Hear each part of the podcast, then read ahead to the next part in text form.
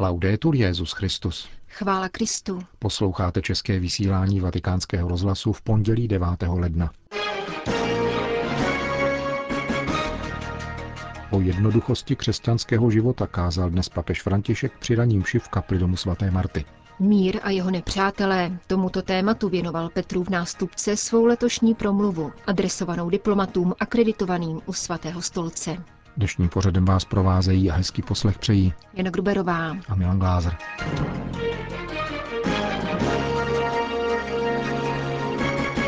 Zprávy vatikánského rozhlasu. Vatikán.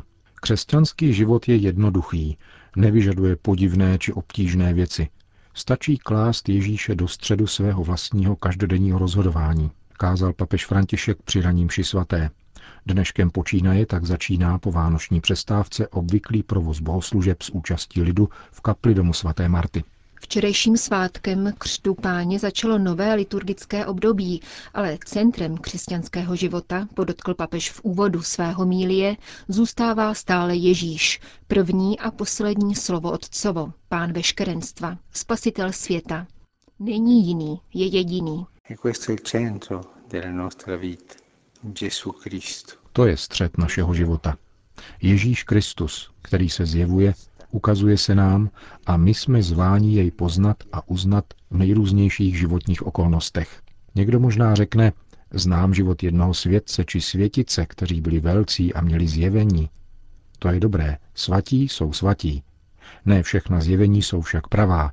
A svatí jsou důležití, ale středem je Ježíš Kristus. Bez Ježíše Krista by neexistovali svatí. A tady je otázka, je středem mého života Ježíš Kristus? Jaký je můj vztah k Ježíši? Existují tři oblasti, pokračoval papež, na ověření toho, zda je Ježíš středem našeho života. Prvním je poznání a uznání Ježíše. V jeho době jej mnozí neuznali. Někteří učitelé zákona a velekněží, někteří saducejové a farizejové. A dokonce jej pronásledovali a zabili. Je třeba klást si otázku, zajímá mne Ježíš, a nebo mne více zajímá televizní seriál, klepy, ambice nebo životy druhých.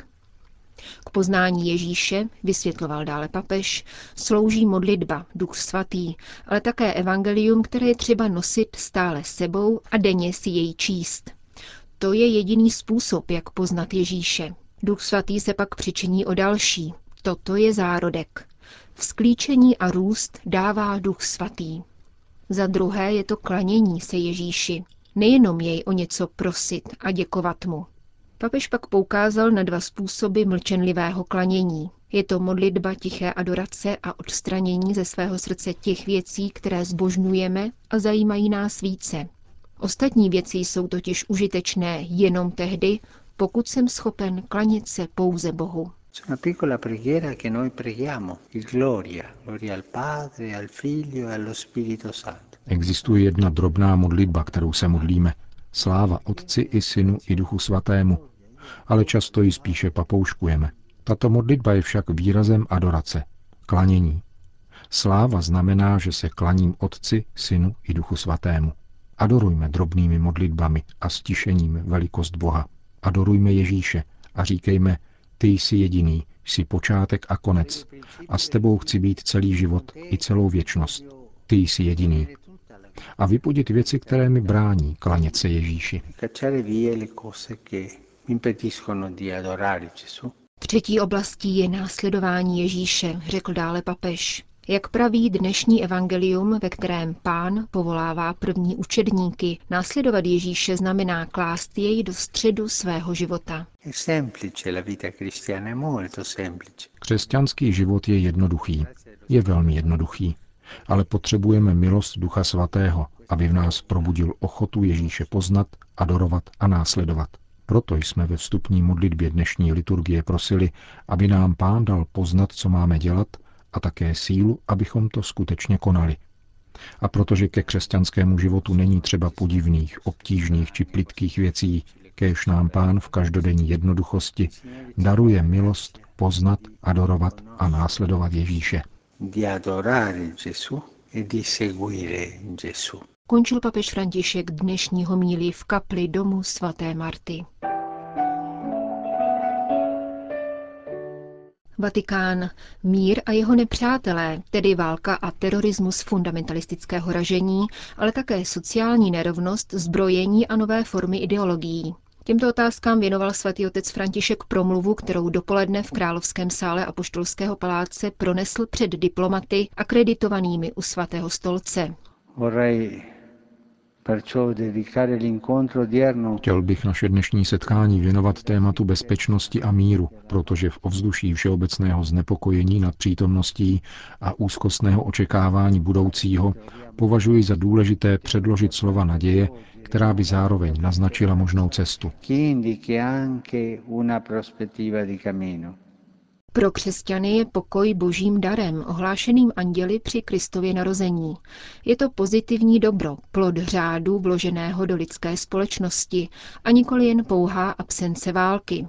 Mír se neomezuje na pouhou rovnováhu nepřátelských sil, ani nevzniká z panovačné nadvlády. Nýbrž vyžaduje úsilí lidí dobré vůle, žíznících po stále dokonalejší spravedlnosti. Z tohoto hlediska jsem silně přesvědčen o tom, že všechna náboženství jsou povolána k podpoře míru. Významnou měrou jsem to mohl zakusit při Světovém dní modliteb za mír v Asizi, kde se představitelé různých náboženství setkali, aby společně dali hlas trpícím, kteří sami hlas nemají a jejíž hlasu nikdo nenaslouchá. A rovněž jsem to vnímal při návštěvě římské synagogy a mešity v Baku. Jak papež připustil, v průběhu dějin nechybělo nábožensky motivované násilí, které vycházelo právě z Evropy, v níž rozdělení křesťanů trvá příliš dlouho. Současnost však, jak připomenul při cestě do Švédska, vyžaduje zacelení minulých ran a společnou cestu za týmž cílem. Základem této cesty nemůže být nic jiného než rizí dialog mezi různými náboženstvími. Tento dialog je možný a nezbytný. Bohužel ještě dnes jsme si vědomi toho, že náboženství na místo otevřenosti vůči druhým může být někdy využíváno jako záminka k uzavřenosti, marginalizaci a násilí, řekl papež s poukazem na terorismus fundamentalistického ražení, který v loni kosil oběti v celém světě. Jde o vražedné šílenství, které zneužívá božího jména k rozsévání smrti a pokouší se prosadit svou vůli po nadvládě a moci.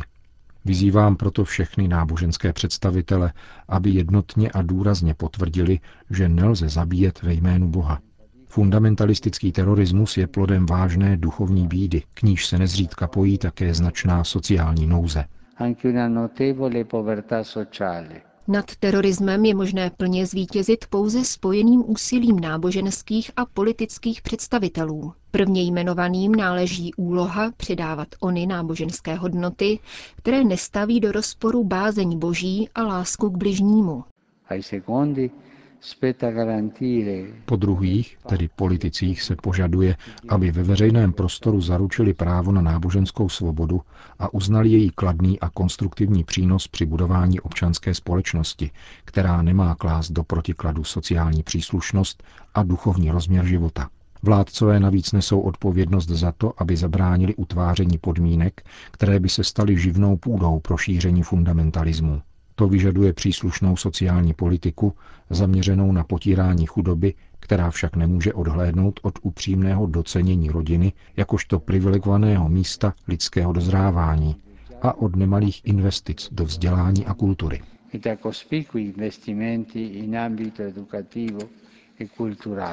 Papež v této souvislosti vyslovil přesvědčení, že se političtí představitelé nemají omezovat pouze na zajištění bezpečnosti vlastních občanů, níbrž se mají stávat skutečnými aktéry a tvůrci míru. Mír je aktivní ctnost, upozornil.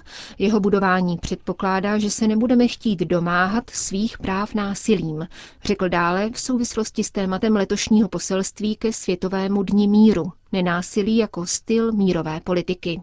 Odkazem nedávno zakončeného roku milosrdenství se má stát kultura milosrdenství, založená na znovu objevování, setkávání s druhými. Kultura, v níž se nikdo nedívá na druhého lhostejně ani neodvrací zrak, když vidí utrpení bratří.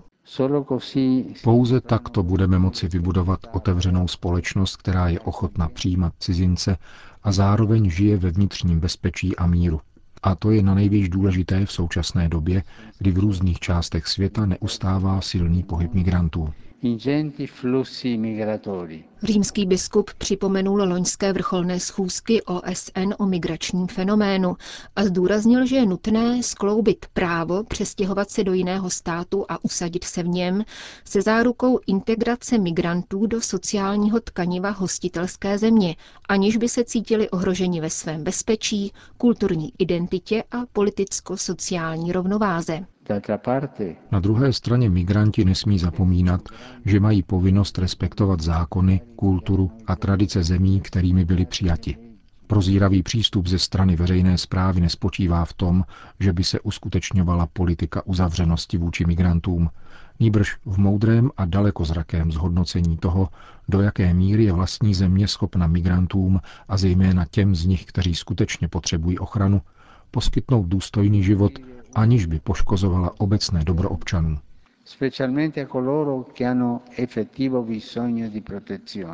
Jak nicméně papež připomenul, současnou dramatickou migrační krizi nelze redukovat na otázku počtů, protože přistěhovalci jsou lidé s vlastním jménem, příběhem a rodinou. Mír nebude nikdy dosažen, dokud bude osobní totožnost byť jediného člověka snižována na statistickou položku či předmět ekonomického zájmu. K dalším nepřátelům míru, dodal papež, patří korupce a sociální nerovnost. Ve světě dosud žije příliš mnoho lidí a zejména dětí, kteří trpí dlouhodobou chudobou a žijí v podmínkách potravinové nejistoty, či lépe řečeno hladu. Na druhé straně si pouhých pár jedinců lačně slouží přírodními zdroji a denodenně se plítvá velkým množstvím potravin. Děti a mladí lidé jsou však naší budoucností pro ně pracujeme a budujeme. Nelze je egoisticky opomíjet a zanedbávat.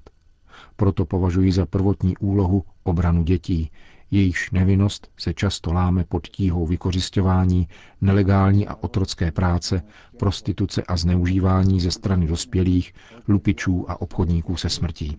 Dei banditi e dei mercanti di morte, Papež ve své promluvě k diplomatům vzpomenul na loňské světové dny mládeže, kde poznal bolest a utrpení syrských mladých lidí a opětovně apeloval na vyřešení syrské krize a humanitární záruky pro tamní civilní obyvatelstvo. Připomenul také mnohé jiné vleklé konflikty v různých částech světa, a vyslovil své znepokojení nad odsouzení hodným obchodováním se zbraněmi a jadernými pokusy na korejském poloostrově. Rovněž co se týče konvenčního zbrojení je třeba vyzdvihnout, že nezřídka kdy velice snadný přístup ke zbraním, a to i malého kalibru, kromě zhoršování situace v různých konfliktních oblastech, přispívá k rozšířenému všeobecnému pocitu nejistoty a strachu, který je tím nebezpečnější, čím více procházíme momenty sociální nejistoty a epochálními změnami, jako je ta nynější. Dalším nepřítelem míru, pokračoval papež František, je ideologie, která se dovolává sociálních těžkostí, aby přiživovala pohrdání a nenávist a která v druhém člověku spatřuje nepřítele určeného k likvidaci. Na obzoru lidstva se bohužel stále objevují nové ideologické formy. Vydávají se za nositelky dobra, avšak nechávají za sebou chudobu, rozkol, sociální napětí, utrpení a často rovněž i smrt. Míru se však dosahuje solidaritou. Závěr dnešní promluvy papež František věnoval starému kontinentu, který by podle jeho doporučení měl odolat snahám o rozkol. Celá Evropa prochází rozhodujícím momentem svých dějin, v němž je povolána ke znovu nalezení své identity. To vyžaduje, že musí opětovně objevit své kořeny, aby mohla utvářet svoji budoucnost řekl papež velvyslancům akreditovaným u svatého stolce, se kterými se rozloučil liturgickým pozdravem. Pokoj vám. Končíme české vysílání vatikánského rozhlasu. Chvála Kristu. Laudetur Jezus Christus.